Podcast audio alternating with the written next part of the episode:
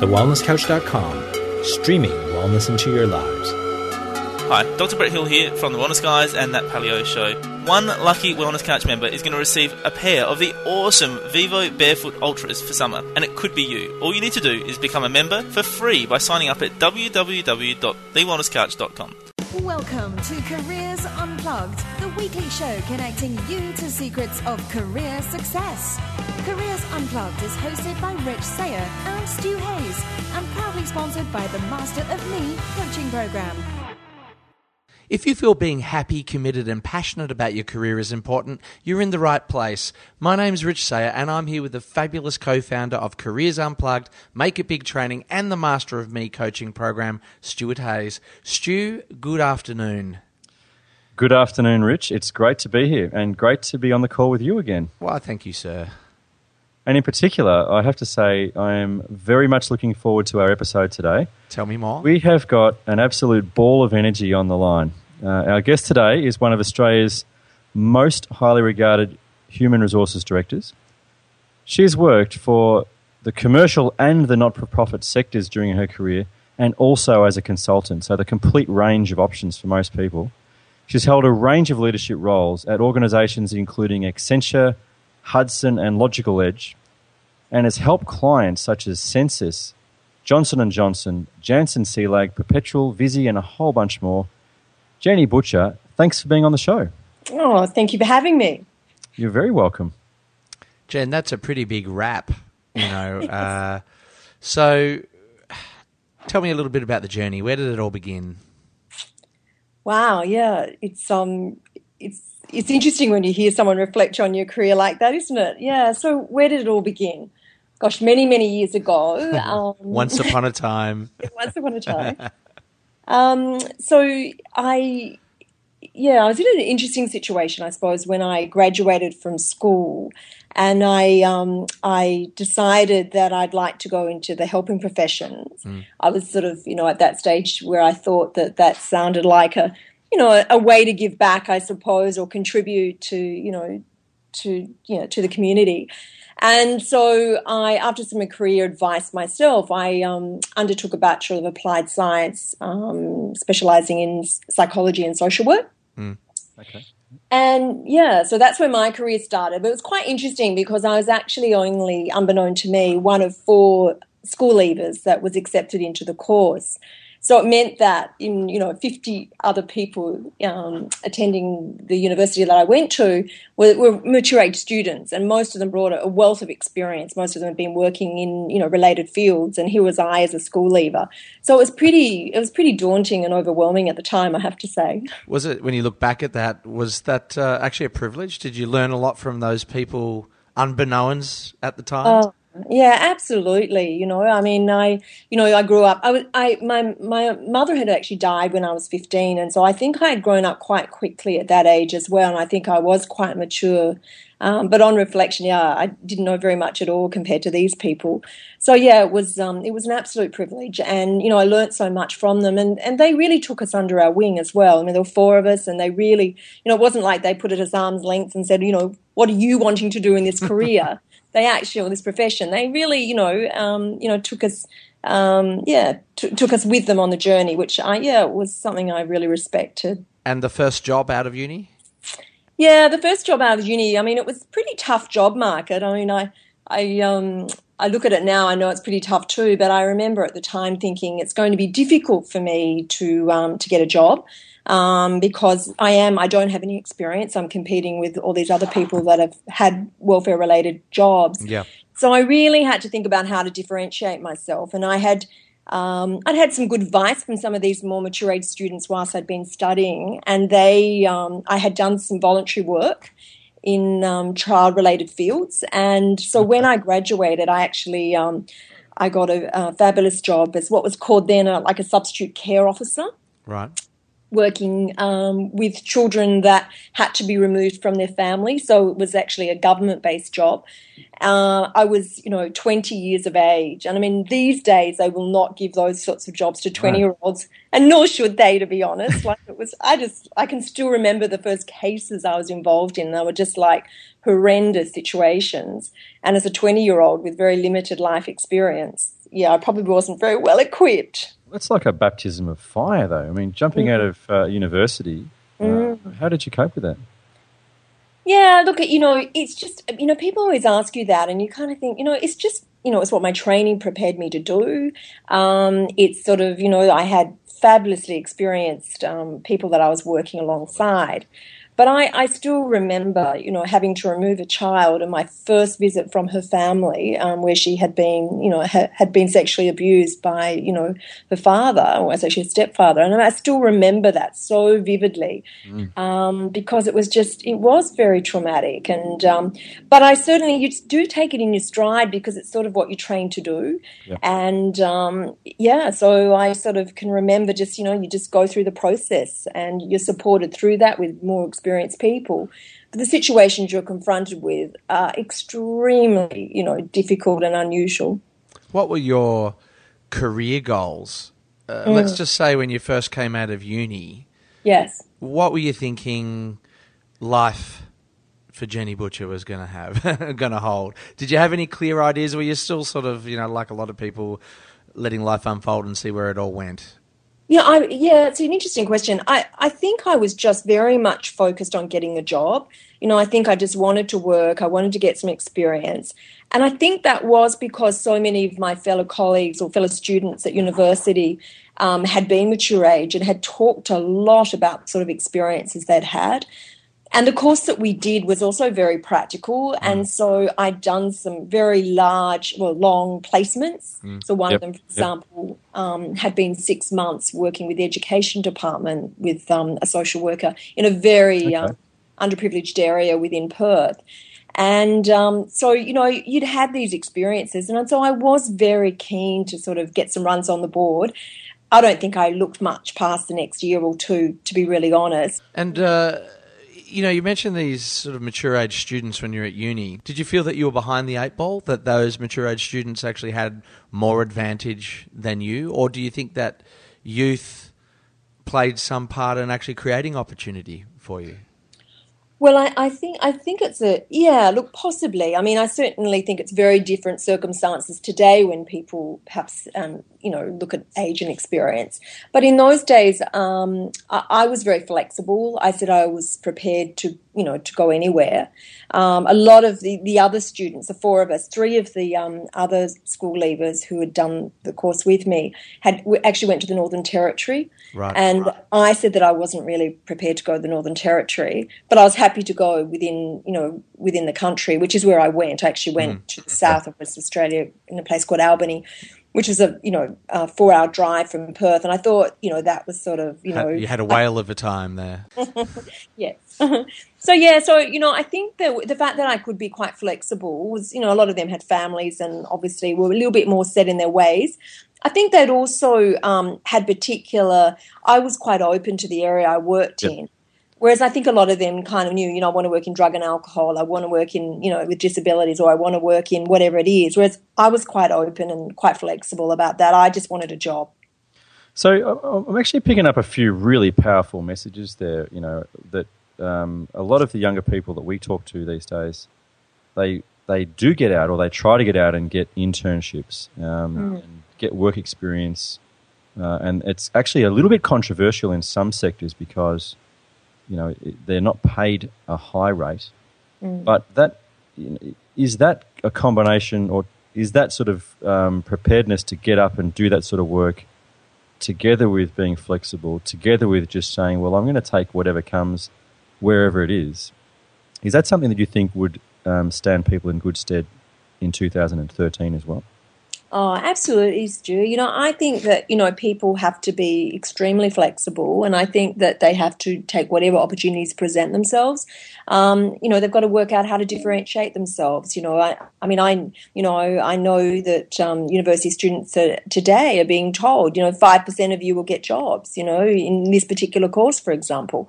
And, um, you know, that's really tough. So you've got to work out how do you do that? And I mean, if an internship allows you to get some experience, some runs on the board, get some exposure, work out what it is you really, you know, you're passionate about. What do you think you'd like to do and you might be good at? Then I think that that's extremely valuable and worthwhile. Absolutely. How, how important is passion in all that? you know, you mentioned that you're passionate about, but equally you're talking about um, taking what comes along as well. Yeah, I think I suppose when you're starting out, it's a bit hard to work out at that stage what you're necessarily passionate about. But I think you work out pretty quickly what you enjoy, and and enjoyment can translate further down the track into passion. Absolutely, you know. Um, you know, someone was asking one of my clients was asking me the other day, would I go back into an HR director role? And I said, you know, no, I wouldn't. I'm passionate about what I do now. I really love it. So, you know, I think passion is one of those things, but I can say that now. You know, maybe when I'm starting out, uh, you know, I can say I enjoy it and I feel challenged by it and I can see myself, con- you know, continuing in it, but actually passionate. Probably, I don't necessarily know that I would have known what that really was at that stage. so, uh, just just extending that idea, is passion what you put your personal success down to, or are there other or how do you measure your personal success now within your career? Yeah, for me, um, look, I think it's a balance of things. You know, I, I really enjoy what I do now and I feel very passionate about it because I think I've reached that stage in my career where it's sort of a combination of lots of different things. Mm. So what I value now is very different to what I valued when I started out. Mm. And, um, you know, the sorts of things that are important to me are, you know, I like to work with a diverse range of clients, for example. You know, I like to see different cultures and, and work environments. I like to have different um, people that I work with, different leadership styles. I feel I can add more value um, where there's a more diverse range of, I guess, clients and experiences. Um, and so I, you know, that's what I enjoy, and I also enjoy the flexibility. You know, I can work kind of, you know, as much or as little as I want to work in lots of mm. regards. Mm. So there's lots of things there that you know with having a family that that's important to me. So yeah, there's lots of different things I think I feel, you know, I value now compared to when I was starting out, absolutely. And the the journey from you know, from I just want a job to yes. to you know, well, I like my freedom and and uh, you know everything you've just said. There's obviously been lots of incremental mm. steps in in the mm. journey, and along the way, some tough decisions can you tell us about any of the tough decisions, things you've found hard, challenges that you've overcome? Yeah, look, um, I was at a, you know, I was sort of thinking about this because I thought that might be one of the questions I get asked. I mean, I would expect it to be anyway. Yeah, I suppose one of the difficult um, decisions I made was um, um, when I actually um, had I was in a very senior role um, within the child protection um, sector, so not for profit sector, and um, I'd met my current husband now, but he was just you know a boyfriend at the time, and he um, had taken a job overseas and said to me he didn't believe in long distance relationships, and you know either I came with him or that was it, and I was just like, goodness me, I've never quite been given those ultimatums before, and took my career quite seriously. And so I was very fortunate, and my current employer at the time said I could have 12 months leave. And I thought, oh, that's great. So, yeah, I'll, I'll go on this journey um, overseas. So, um, I, this is going and I was over the age. I must have been just, I think the visa, working visa, working holiday visas, you had to be under 27. And I think I was 27. And so I knew I didn't qualify for that. But I had some friends living in, in Canada who had said to me, Oh, it's okay, you know, I got a job without that arrangement. You'll be fine. so I thought, oh, okay. And so, you know, we did some traveling and arrived in Vancouver. And my husband went off to work. And I thought, oh, well, I better try and find myself a job. Mm. And I applied, you know, in child protection because that's what I knew and thought, you know, I've got lots of valuable experience. And won't that be interesting to sort of have a look at from child protection to border protection. yeah. yeah. Oh, sorry, keep going. so anyway, a very long story short, um, I I secured a great job, but uh, the the Canadian government wouldn't give me a visa to work. They said there were so many unemployed social workers that they would rather you know train and develop their own than you know um, you know, give an opportunity to an implant. So it was a really, you know, challenging time for me because I sort of had used to been working, working very hard and and you know, I was suddenly on my own in a strange country with, you know, not not a lot of friends or networks. So yeah, I mean, I had to really, um, you know, think about and reassess, you know, how was I going to spend my time. So yeah, I certainly enjoyed many ski days. Um, but at the same time, I it is when I actually reassessed my career, and um, and that's at the time when I decided that I thought I'd you know have a look at what what else was out there, and um, I actually commenced some studies in Vancouver in in HR, and that's what I continued when we came back to Australia. Fantastic. A landmark turning point by the sound of it. Yeah, so it was, you know, opportunity really because I, you know, I think sometimes, you know, you get in, you're in a job, you're really enjoying it, you're just doing it day in and day out, and you don't have that time to actually think about things. So sometimes, well, for me, it really forced me to sort of think about it. You know, what is it I want to do? And um, yeah, it was, you you know, it was that- That perhaps had you not had that time, um, you ever thought about what might have happened? Yeah, it was interesting you should say that because um, was only last week I um, had to take um, one of my children was debating out at Tara School, which is quite a long way from where I live in the eastern suburbs in, in Sydney. And um, it was opposite where I was working at the time that we went to live in Canada. And so I was given this 12 months leave and um, a, a company called Burnside. And that's opposite Tara School. And I mean, it's in North Parramatta. It's not somewhere I go a lot. And so I took, you know, my daughter there and I said, you know, this is where I used to work. This is actually where I was working when I met your dad, you know? So it was really quite, you know, opportune to sort of look back. And so they were quite, you know, inquisitive about, you know, what was I doing then? And, you know, did I have any regrets? So we had that sort of conversation. But yeah, I mean, it's um, it would have been a very, you know, I'm still quite connected with people I knew then, and um, you know, I'm their friends, and I sort of interested in their careers. But no, I don't have any regrets. I think though that it. Sorry. So I was going to say, I think it provided a fantastic foundation for me then to move into the consulting world. Well, one of the one of the really powerful uh, observations that you made before um, was really the the importance of being able to step back and look at your career from a distance that you managed to have the time to do uh, unexpectedly when you're in Canada. Um, what about involving mentors or coaches or people to help you do that? Have you done that in your career? Yeah, and, and I think that that's you know something that you know in those days you know we you know coaching wasn't something um, that was you know necessarily a formalized career, so they didn't really exist. Mentors did. Um, but often mentors were internally within your organization.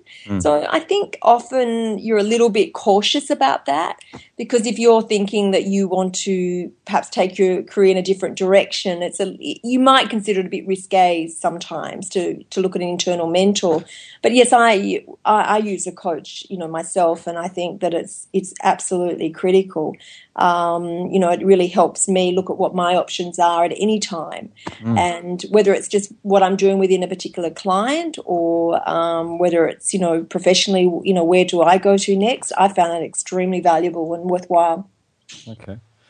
Do you think? Do you think that there's a uh, there's a, a missing link in in the, the corporate world these days where um, we're starting to embrace coaching and mentoring, but maybe it's still not being appreciated fully for what it actually provides and how it works?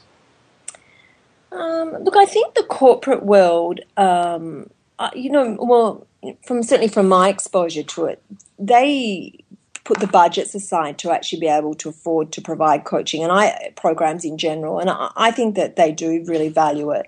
However, I do think there are some organisations where maybe it, it's it is new for them, and um, it's only through exposure or some sort of you know particular experience that they get some opportunity to have a look at what what's involved and really see the impact of it.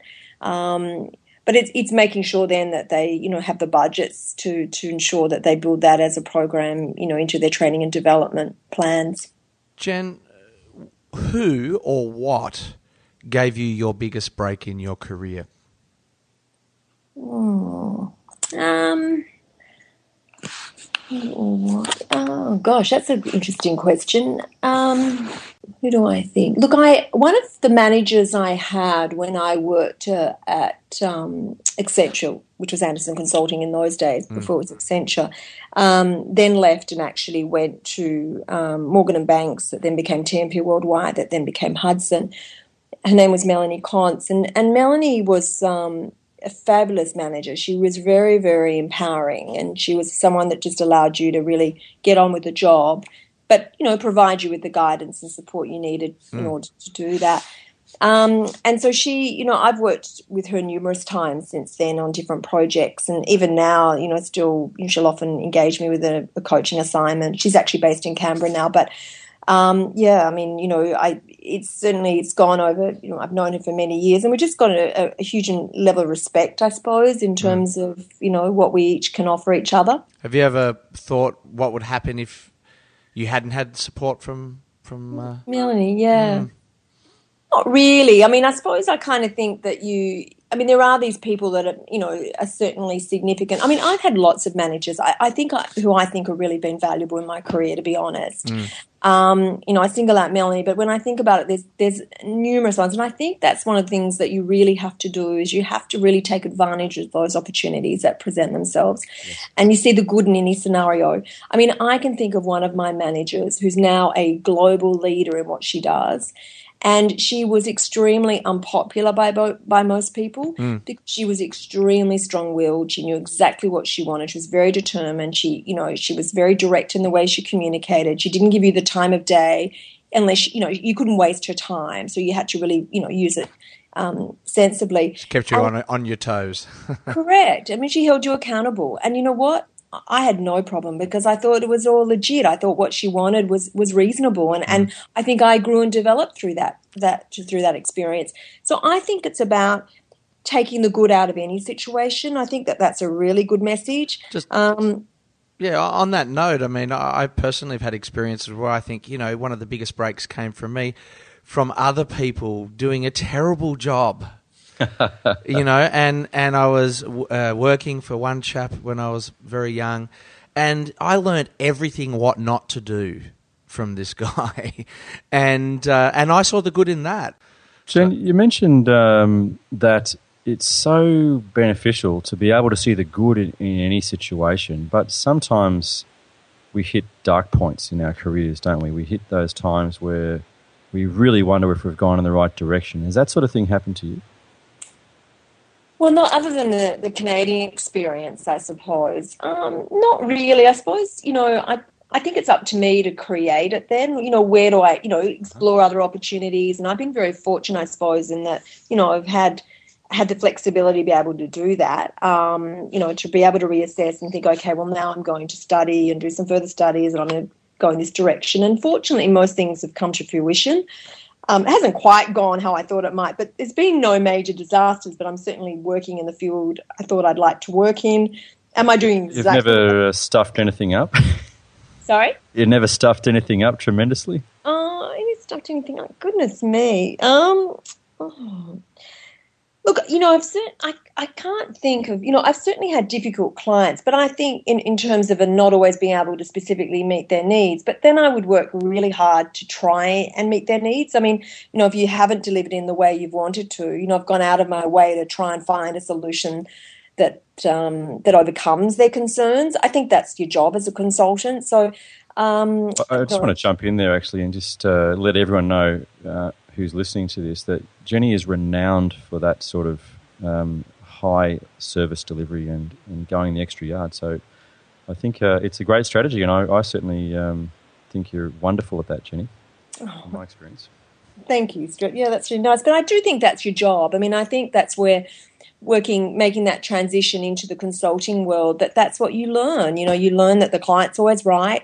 You've got to just find a way to try and help them. They're, they're paying a lot of money for these, you know, these projects, and so you have to work really hard. I mean, but you also have to leverage the skills of the people around you. You know, you got to work out what else everyone else can contribute, and it's your job, particularly as a manager, to to to empower them to to help you deliver the outcome because you just can't do it on your own it's just not you know it's just not feasible. So it's really it's a nice way of working out well how do i get the best out of these people? Um, and i think that's why i like to see the good in most scenarios. I mean it's you know we've all got limitations absolutely. And um, but it's it's working out very quickly what they are and then leveraging the strengths and, and growing and developing people so that they can actually deliver what it is you need them to. And what's your goal right now?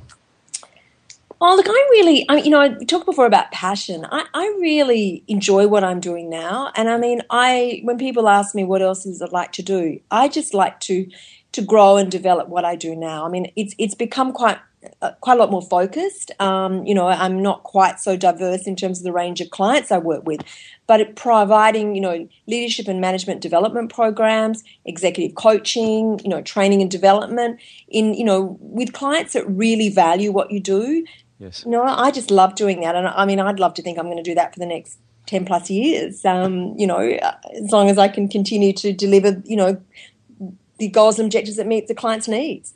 With all of the diverse roles you've had and uh, and environments, people you've met, what would be the career highlight? What would be the top of the mountain? What was the the thing or role that gave you the biggest buzz?